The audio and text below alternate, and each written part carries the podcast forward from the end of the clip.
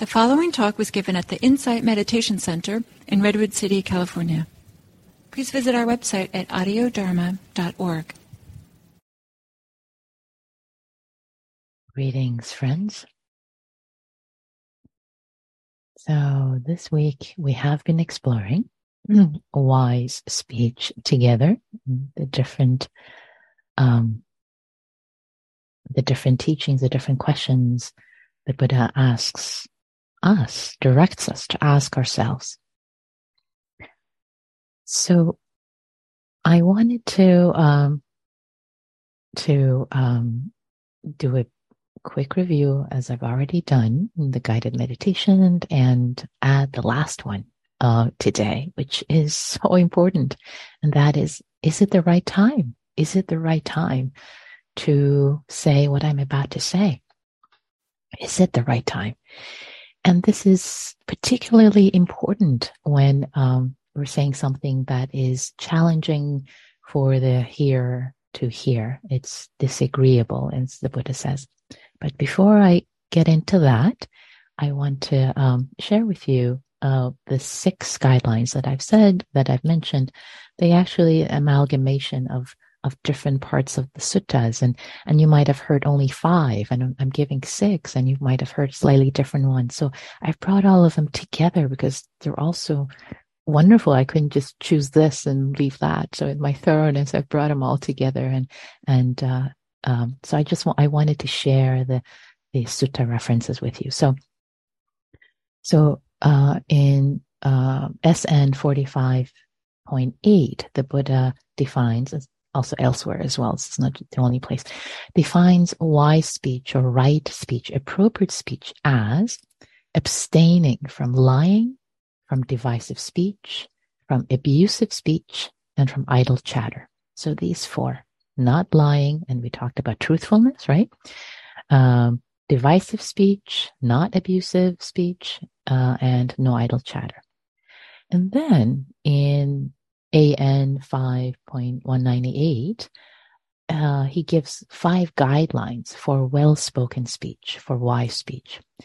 Is it timely, true, gentle, beneficial, connected? Uh, beneficial means connected to the goal of the path and spoken with a mind of goodwill. So usually those five are the ones that teachers teach. But in in another sutta, I didn't write the reference, it's elsewhere in my notes and it'll take too long to grab.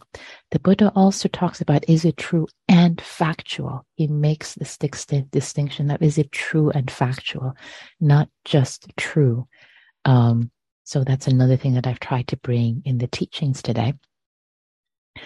Um, and in MN 58, Majjhima Nikaya 58, which I will talk about more today, um, he especially gives additional considerations uh, for saying what is disagreeable, what is um, challenging for others to hear, and if it's beyond fact, if, if it's already true and factual and beneficial, one still has to wait for the right time. So timeliness shows up in various teachings, very important. So let's let's talk about that a little bit. So um, in let's th- before I talk about the sutta, um, let's say you want to have a um, relationship conversation with with a friend, with a serious conversation, and yeah, all of these, um, all the um, uh, guidelines we have talked about, yeah, they are met. What you're going to say is true. It is factual. It is what happened. Um, it, it's going to create harmony in your relationship. You're going to say it very gently, uh, gentle to the ear, goes to the heart. Um, it's beneficial um, for your growth, both of you coming closer together, supporting each other, and you're going to be speaking with a mind of goodwill, love for both of you. But your friend is sick right now. They are ill, or they've just lost someone, or they've lost their job, it's not the right time to have this conversation. Of course it isn't. Um, no matter how much you want to get it off your chest and just have it and get it over with, it's not, it's not wise. It's not the right time. Um, similarly, if, if you want to give someone feedback or, or uh, it's not wise to just put it in an email and send it off and get it off your chest. It's kind of actually cowardly. You, you really want to, to reach out, um, have a conversation with them, or reach, actually reach out, make a time, you know, is it a good time? There's something I want to share with you. Just give them a heads up and then set up a time to either have a phone call or, or, meet with them in person, even better, and have the conversations just the right time, create the right circumstances. You never know. You know, they might open the email a very, very difficult uh, time in their lives if you just don't know what's going on. They might be at the funeral, you know, leaving a funeral. Who knows? Anyway, so the right time, is it the right time to say what I'm about to say? Um, in addition to all the other things. So even all the other things are are um, um, met. All the other conditions are met. So I wanted to now share a little bit about this, where the Buddha really gives this teaching, and it is so beautiful. Um, it's Majjhima Nikaya 50, um, see, 58. It's Majjhima Nikaya 58.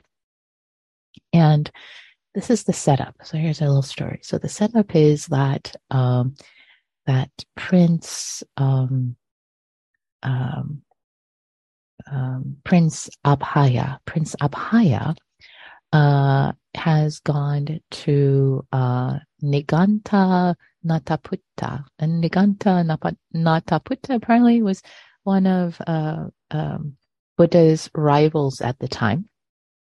So this prince goes to them having conversation and and then this this this rival buddha's rival uh, says you know prince you can go and refute the words of gotama the contemplative gotama the buddha and you know if you refute his words then you'll become more mighty P- people would say wow prince abhaya has refuted the you know this wise man's uh, words. And the way you can do that is go to him, go to him, Prince, and say, um, uh, Lord, would you, uh, Lord Buddha, would you, um, would you say something? Would you say words that are undear, unendearing, and disagreeable to others? Would you do that?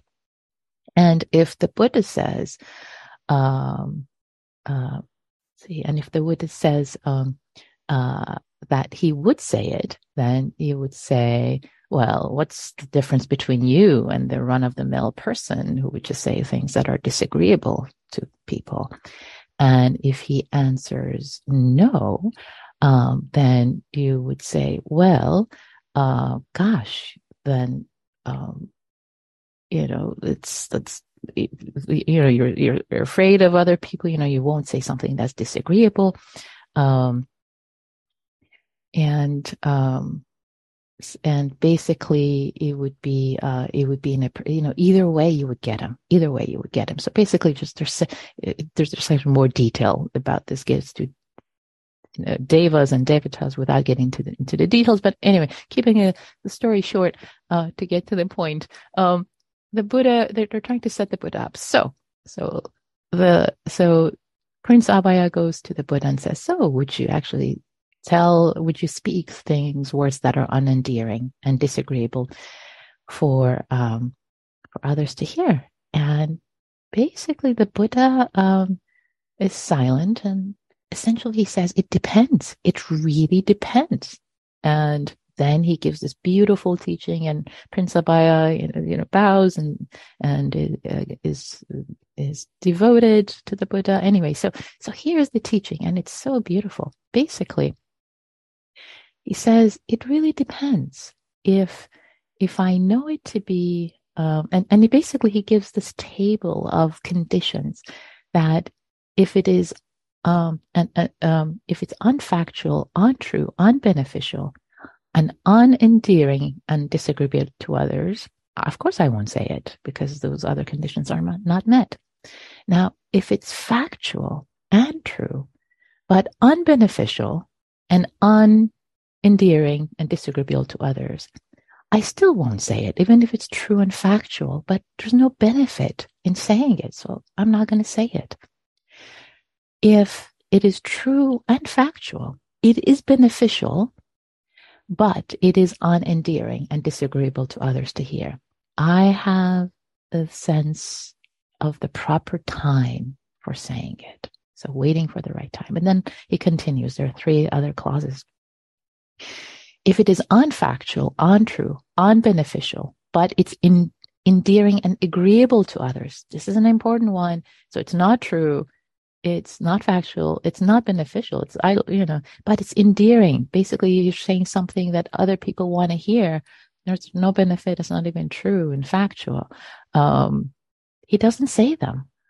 Beautiful, right? So wise, so wise. Um, because sometimes as lay people, maybe we say something that other people want to hear, but it's like, yeah, it's not even factual or true. So beautiful teachings. A couple more of the words of the Buddha. Um, if the if the Tathagata knows it to be factual and true, but unbeneficial, but endearing and agreeable to others, he doesn't say them. So in this case, now we're raising the bar a little more. It is true, but it's unbeneficial, and other people would love to hear it. Um, he still doesn't say them. So if it's not beneficial, um, even if it's true, and other people would love to hear it, it's endearing and, and it's sweet still doesn't say because it's not beneficial. And I love this last one. I love this last one. So if the, the Tathagata knows it is factual, it is true, it is beneficial, and it is endearing and agreeable for others to hear, he still has a sense of proper time for saying them. Why is that? Because the Tathagata has sympathy for living beings ah, that just touches my heart. So even if all of those conditions are satisfied, he still says it at the proper time. Proper time. Why? Because he has compassion, sympathy. He has compassion. So this word sympathy can be translated as compassion because he has compassion for living beings. So out of compassion, choose the right time. Choose the right time. So Ah, these teachings are so beautiful and just so wonderful to be able to share them with you. What what a joy, what a delight. So so um I will put the guidelines, the amalgamated, I've put all of these together and let's see if sometimes um it doesn't let me up oh, 200 okay i need to make it a little shorter so guidelines here we go oh still um, I'm trying to put them in chat so that you have all the guidelines. I think I need to cut and paste. Hold on. Um, the chat has a limit of 200, so I'm going to have to put them in two different chats. So I'm going to post the guidelines. Here is the first set, the first three, and I'm going to post the second three. And here we go. These are the, all the guidelines that I've shared with you and also put them um, on the video. And a couple of announcements. Sorry, I'm going over time. Just a couple of quick announcements. One is that um, um, uh, Meg Gawler, uh, you'll be in good hands with Meg Gawler next week. She'll be uh, joining you from southern France and substituting for Gil. Um, deep, dedicated practitioner. You're in great hands.